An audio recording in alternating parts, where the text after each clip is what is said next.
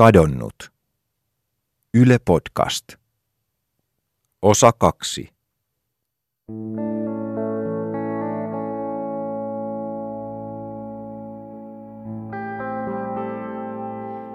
Mä olen Leen Häkkinen ja mä oon tehnyt toimittajahommia tuommoiset 40 vuotta. Ja nyt mä teen sulle tätä podcastia. Mä kerron tässä sarjassa sulle kadonneista ja heidän läheisistään. Ja viime jaksossa sä kuulit Sakusta, miehestä, joka katosi 16. toukokuuta 2015 keskellä moottoritietä ja on tähän mennessä ollut kadonneena lähes yhdeksän kuukautta. Mä yritän päästä käsiksi tähän katoamiseen omaisten kokemusten kautta. Mä oon lähestynyt Sakun äitiä, joka miettii tähän sarjaan osallistumista ja aio jutella myös Saku veljen kanssa. Katoamisen vaikutukset ulottuu kuitenkin paljon pidemmälle kuin perheeseen. Se koskee ystäviä, kollegoita ja ihan vieraitakin ihmisiä. Esimerkiksi viime syksynä helsinkiläisen Paulan työkaveri katosi. Paula oli sen takia hetken esillä mediassa. Ja siitä ei seurannut hänelle hyvää. Ajatus tästä haastattelusta niin pelottaa, jännittää, ahdistaa ja jos sitä käytetään mua vastaan, niin se, se vähän niin kuin väkisinkin sitä yrittää sitten niin kuin ylimiettiä niitä omia sanomisiaan. Kysymys on Paulan kampaajakollegasta, 65-vuotiaasta Birgitta Silanderista, joka katosi 24. elokuuta Kampissa, tuhansien silmäparien alla, keskellä päivää. Tämä katoamispäivä oli maanantai ja kun Birgitta ei silloin tullut yhteiseen tapaamiseen, niin ei Paula vielä siihen mitenkään reagoinut. Mutta sitten kun Birgitta ei tullut vielä keskiviikkonakaan töihin, Paula arvasi omien sanojensa mukaan heti, että nyt ei kaikki täsmää. Paula ilmoitti Birgitan katoamisesta. Lehdistö kiinnostui pian Pirkitasta ja Paula suostui haastatteluun. No missä sä oot kohdannut tämän, että sun sanomisia käsitellään väärin? No internetissä, silloin kun Ilta-Sanomiin tehtiin juttu, Birgitasta tässä käytiin haastattelemassa, niin mä olin suhteellisen vaisu ja se vähäkin, mitä mä sinne sanoin, tulkittiin jotenkin tosi omituisesti, että, että musta luotiin internetiin hirveän semmoinen, niin kuin, niin kuin mä en välittäisi ollenkaan. Netillä Paula tarkoittaa erityisesti murha-infosivustoa. Tämä murha.info on rikoksista uutisoiva nettisivusto, jonka keskustelufoorumilla käydään kiivasta viestittelyä nimimerkkien takaa, kaikenlaisiin rikoksiin liittyen. Ja vaikkei nämä katoamiset sinänsä on rikoksia aina, mysteereinä ne kiinnostavat foorumin kirjoittajia todella paljon. Esimerkiksi viime syksynä viikko Nela Utkinan katoamisen jälkeen Murhainfossa kirjoitettiin tapauksesta tuhat viestiä päivässä. Nimimerkki Palle kirjoittaa Murha-info-sivustolla Paulasta. Vaikuttaa jotenkin psykopaatilta. Ohittaa tuollaisen asian hieman liian välinpitämättömästi ja jatkaa kuin mitään ei olisi tapahtunut. Odotammeko jonkin asiakkaan katoamista ennen kuin poliisi alkaa tekemään jotain? Tämä nimimerkki siis kirjoittaa näin Paulasta, joka oli ensimmäinen, joka huolestui kadonneesta ja epäilee häntä niin kuin psykopaatiksi ja murhaajaksi. Ja se on tosi tyypillistä murhainfolle, että nämä keskustelut lähtee nopeasti hanskasta ja nimimerkit ratkoo katoamistapauksia mitään villeimmillä tavoilla. Esimerkiksi Nelan tapauksessa – Palstalla muotoutui hullu teoria, jossa katoaminen yhdistettiin päivä sen jälkeen tapahtuneeseen Mikonkadun kultaryöstöön. Siinä kaksi miestä ryösti kultaliikkeen Mikonkadulla, pyöräili pakoon Töölönlahdelle, missä he laskivat kellosaalinsa kolmannelle rikoskumppanille, jota ei tähän mennessä ole saatu kiinni. Murha.info, nimimerkki Anneli 1, kirjoittaa – Voisiko tällä keissillä olla mitään yhteyttä Mikonkadun kelloryöstöön? Siinähän saalis heitettiin mereen jollekin, joka meloi kanoottimallisella kumiveneellä. Jossain oli kuva, jossa Nela istui jossain kanootissa. Hän on hyväkuntoinen ja urheilullinen, joten olisiko mahdollista, että hän olisi se meloja? Julkisuudessa ja netissä sanotaan juuri nyt paljon törkeitä asioita, loukkauksia ja ihan suoria uhkauksia. Siitä on puhuttu, että ne sattuvat oikeasti siihen henkilöön itseensä, johon nämä väitteet kohdistuu, oli ne totta tai ei. Ja varsinkin, jos ne on ihan perättömiä. Jos mä saisin tällaisia uhkauksia, tai musta kirjoitettaisiin noin kuin Paulasta, mä en todellakaan tietäisi, miten mä suhtautuisin siihen. Mutta mun mielestä Paula pystyy yllättävän hyvin suodattamaan nämä väitteet, kun tapahtumasta on jo vähän aikaa. Mä en niin ajatellut sitä ehkä itteni kautta, vaan ajattelin enemmän ylipäätään tämmöisissä tilanteissa olevia niin kuin oikeasti läheisiä ihmisiä, sisaruksia, lapsia, aviomiestä. Tämmöisiä, että koska en, mä en ole mikään spesiaali, että kun tämmöinen asia tapahtuu, niin se ei oikeasti ole helppoa läheisille. Me tehdään tämä haastattelu Paulan kanssa kampaamossa, jossa he molemmat Pirkitan kanssa ovat töissä ja jonka Paula omistaa.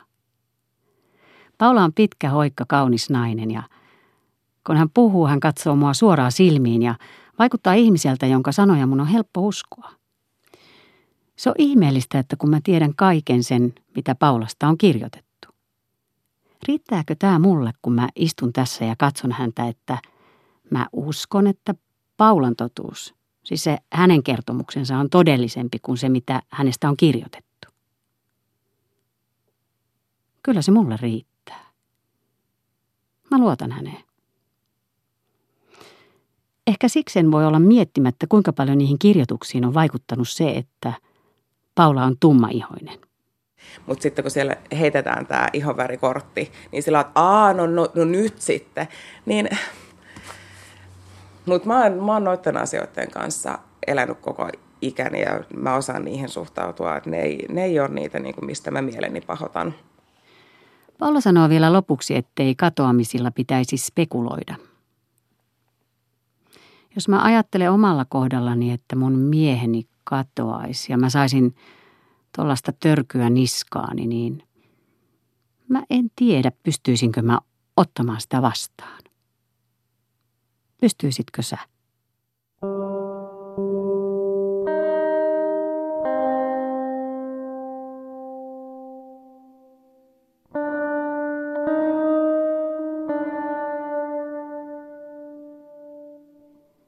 Kukaan mun omista läheisistä ei ole kadonnut, mutta on hirveän vahva kokemus olla tekemässä tätä podcastia kadonneista ja niiden ihmisten kanssa, joiden läheinen on kadonnut. Mä taistelen sen kanssa, mitä mä ajattelen ja mitä mä haluan ja saan sanoa tässä meidän ohjelmasarjassa. Nyt tämän ohjelman tekemisen aikana mä oon alkanut nähdä näitä katoamisia ihan kaikkialla. Tänä talvena mä olin työmatkalla Moskovassa, missä juna-asemilla näkyy julisteita, semmoisia isoja kartonkitauluja. Ja niillä on kymmenien etsintäkuulutettujen kadonneiden kasvoja. Se harmaa rivistö kylmäs mua silloin. Ja niin se kylmää mua nytkin, kun mä näen kadonneita otsikoissa. Ja just nyt uutisoidaan, että kymmenen tuhatta yksin matkustavaa pakolaislasta – on kadoksissa Euroopassa. Se ainakin kylmää.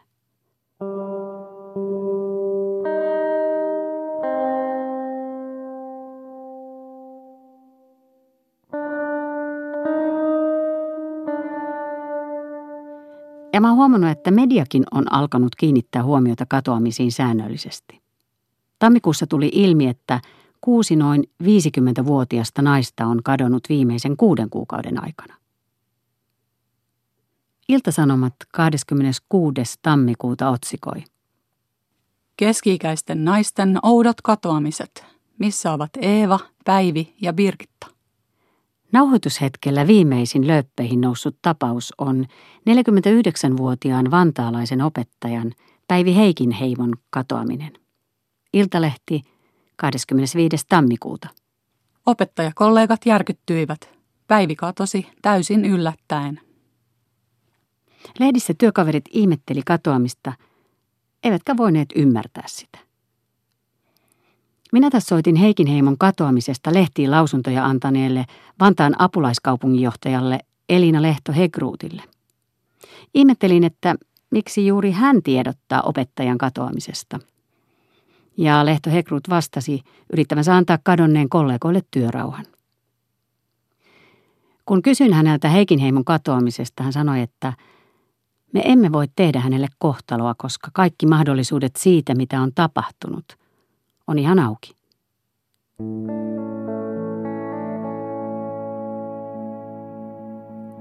Ja mulle jäi mieleen, että me ei voida tehdä kadonneille kohtaloa.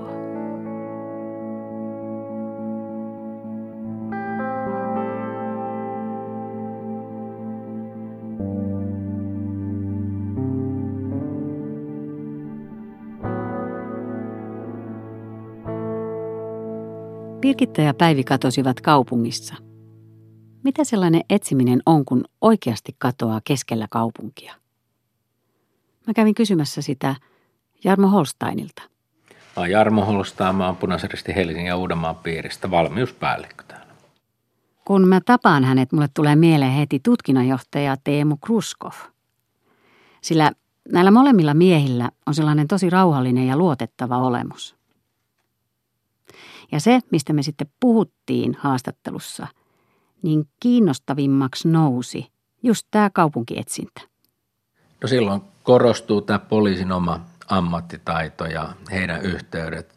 Poliisi todennäköisesti ottaa yhteyttä muun muassa takseihin ja linja-autoihin ja niin edelleen. Siellä on kuljettajat, jotka liikkuu koko aika kaupungissa ja havainnoi ympäristöä ja se on äärettömän tehokas, tehokas tapa – Vapaaehtoinen pelastuspalvelu on mukana etsimässä noin 400 kadonnutta vuosittain. Valtaosa löytyy ja en muista ihan tarkalleen niitä prosentteja tai, tai lukuja, mutta, mutta hyvin pieni osa loppuviimeksi jää, jää kadoksiin. Saku on yksi heistä, jotka ovat jääneet kadoksiin. Saku viralliset etsinnät on lopetettu. Niiden jälkeen Sakua on etsinyt kadonneen etsintäryhmä omaisten pyynnöstä. Tämä kadonneen etsintä on vapaaehtoisten muodostama ryhmä, joka syntyi Facebookissa Nela Utkinan etsintöjen aikaan. Syksystä 2015 lähtien he ovat etsineet sakua Tervakosken alueen metsistä. Esimerkiksi 15. marraskuuta etsinnöissä oli vapaaehtoista joukossa myös Sakun äiti, veli ja serkku.